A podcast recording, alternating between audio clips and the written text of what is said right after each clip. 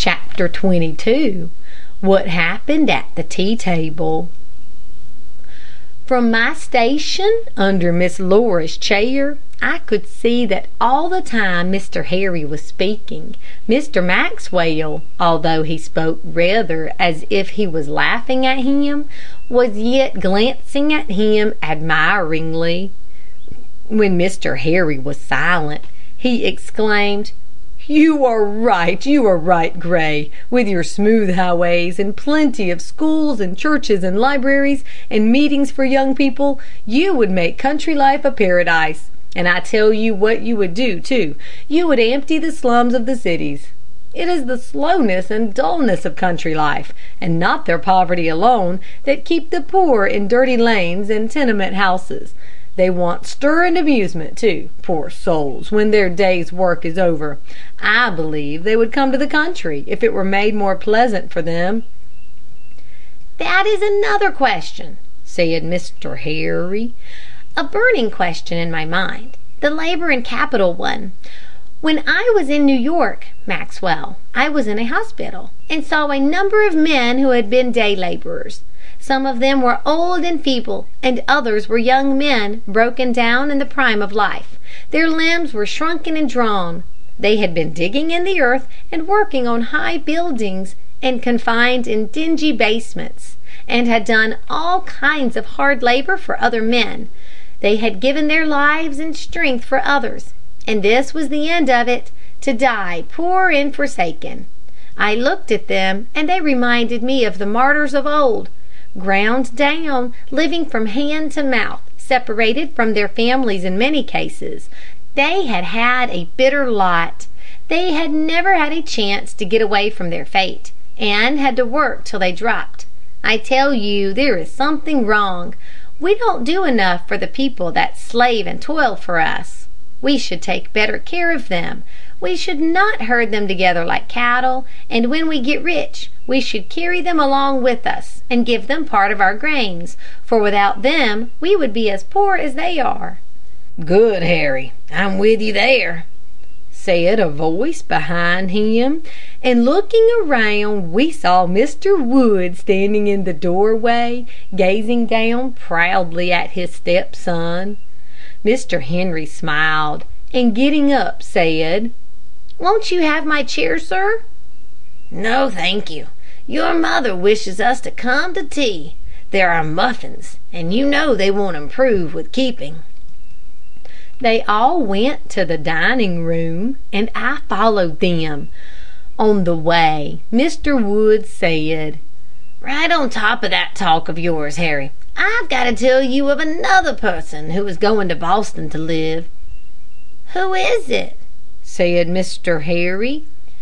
"Lazy Dan Wilson. I've been to see him this afternoon. You know, his wife is sick, and they're half starved. He says he is going to the city, for he hates to chop wood and work, and he thinks maybe he'll get some light job there." Mr. Harry looked grave, and Mr. Maxwell said, "He will starve, that's what he will do." "Precisely," said Mr. Wood, spreading out his hard brown hands as he sat down at the table. I don't know why it is, but the present generation has a marvellous way of skimming around any kind of work with their hands. They'll work their brains till they ain't got any more backbone than a caterpillar. But as for manual labor, it's old timey and out of fashion. I wonder how these farms would have ever been carved out of the backwoods if the old Puritans had sat down on the rocks with their noses in a lot of books and tried to figure out just how little work they could do and yet exist. "Now, father," said Mrs. Wood, "you are trying to insinuate that the present generation is lazy, and I'm sure it isn't. Look at Harry. He works as hard as you do." "Isn't that like a woman?" said Mr. Wood, with a good natured laugh. The present generation consists of her son and the past of her husband. I don't think all our young people are lazy, Hattie, but how in creation, unless the Lord rains down a few farmers, are we going to support all our young lawyers and doctors? They say the world is getting healthier and better, but we've got to fight a little more and raise some more criminals. And we've got to take to eating pies and doughnuts for breakfast again, or some of our young sprouts from the colleges'll go a begging. You don't mean to undervalue the advantages of a good education, do you, Mr. Wood? said Mr. Maxwell. No, no. Look at Henry there. Isn't he pegging away at his studies with my hearty approval? And he's going to be nothing but a plain, common farmer. But he'll be a better one than I've been, though, because he's got a trained mind.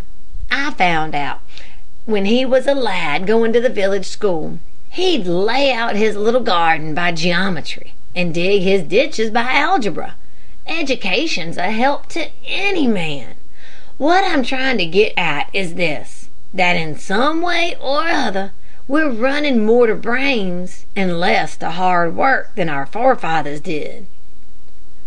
Mr. Wood was beating on the table with his forefinger while he talked, and every one was laughing at him.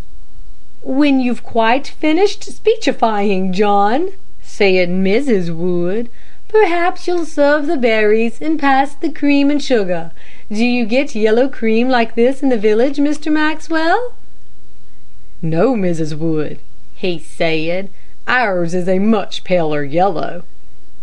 And then there was a great tinkling of china, and passing of dishes, and talking and laughing, and no one noticed that I was not in my usual place in the hall. I could not get over my dread of the green creature, and I had crept under the table, so that if it came out and frightened Miss Laura, I could jump up and catch it. When tea was half over, she gave a little cry.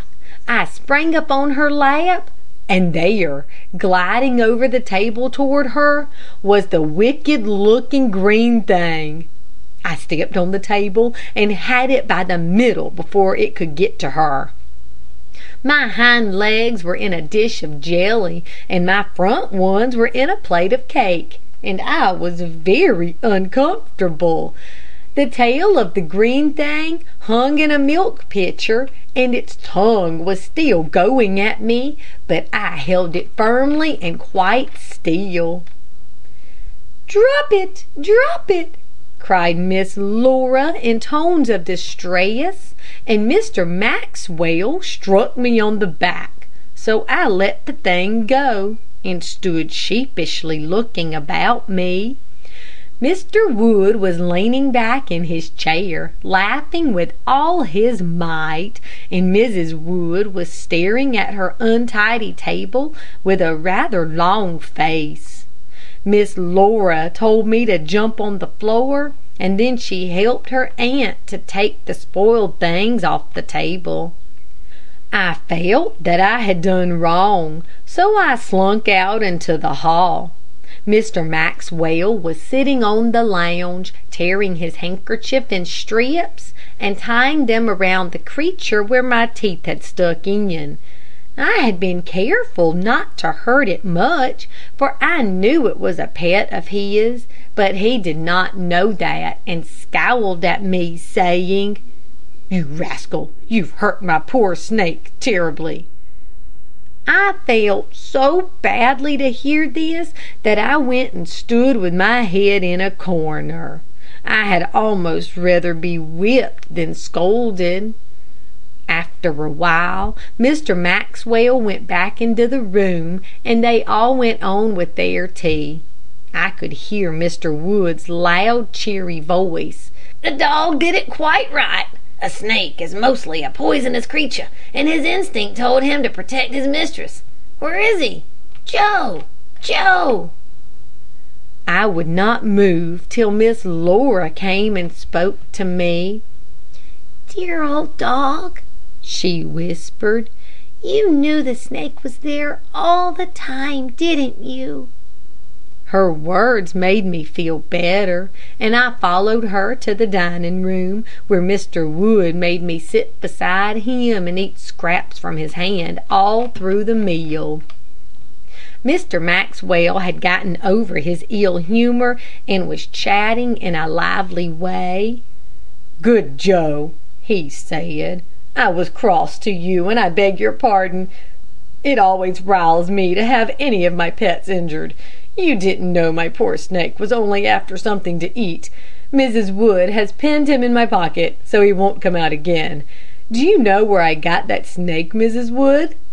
"No," she said; "you never told me." "It was across the river by Blue Ridge," he said. "One day last summer I was out rowing, and, getting very hot, tied my boat in the shade of a big tree. Some village boys were in the woods, and hearing a great noise, I went to see what it was all about.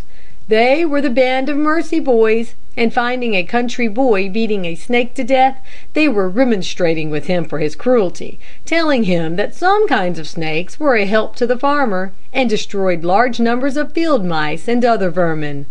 The boy was obstinate. He had found the snake, and he insisted upon his right to kill it, and they were having a rather lively time when I appeared. I persuaded them to make the snake over to me. Apparently it was already dead. Thinking it might revive, I put it on some grass in the bow of my boat. It lay there motionless for a long time. I picked up my oars and started for home.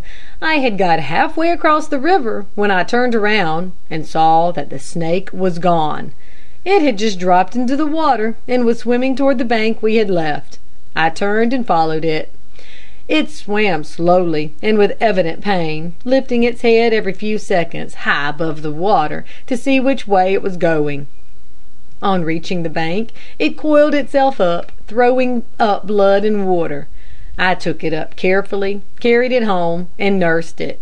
It soon got better, and has been a pet of mine ever since. After tea was over, and Mrs. Wood and Miss Laura had helped Adele finish the work, they all gathered in the parlor. The day had been quite warm, but now a cool wind had sprung up, and Mr. Wood said that it was blowing up rain. Mrs. Wood said she thought a fire would be pleasant, so they lighted the sticks of wood in the open grate, and all sat round the blazing fire. Mr. Maxwell tried to get me to make friends with the little snake that he held in his hands toward the blaze, and now that I knew it was harmless, I was not afraid of it; but it did not like me, and put out its funny little tongue whenever I looked at it. By and by the rain began to strike against the windows, and Mr. Maxwell said, "This is just the night for a story. Tell us something out of your experience, won't you, Mr. Wood?" "What shall I tell you?" he said, good humoredly. He was sitting between his wife and Mr. Harry, and had his hand on Mr. Harry's knee.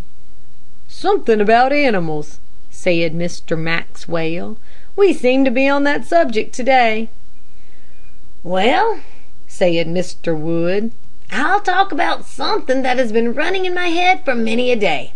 There is a good deal of talk nowadays about kindness to domestic animals, but I do not hear too much about kindness to wild ones. The same Creator formed them both. I do not see why you should not protect one as well as the other. I have no more right to torture a bear than a cow. Our wild animals around here are getting pretty well killed off, but there are lots in other places. I used to be fond of hunting when I was a boy, but I've got rather disgusted with killing these late years, and unless the wild creatures ran out in our streets, I would lift no hand to them. Shall I tell you some of the sport we had when I was a youngster?" "Yes, yes," they all exclaimed. End of CHAPTER XXIII. WHAT HAPPENed at the tea table.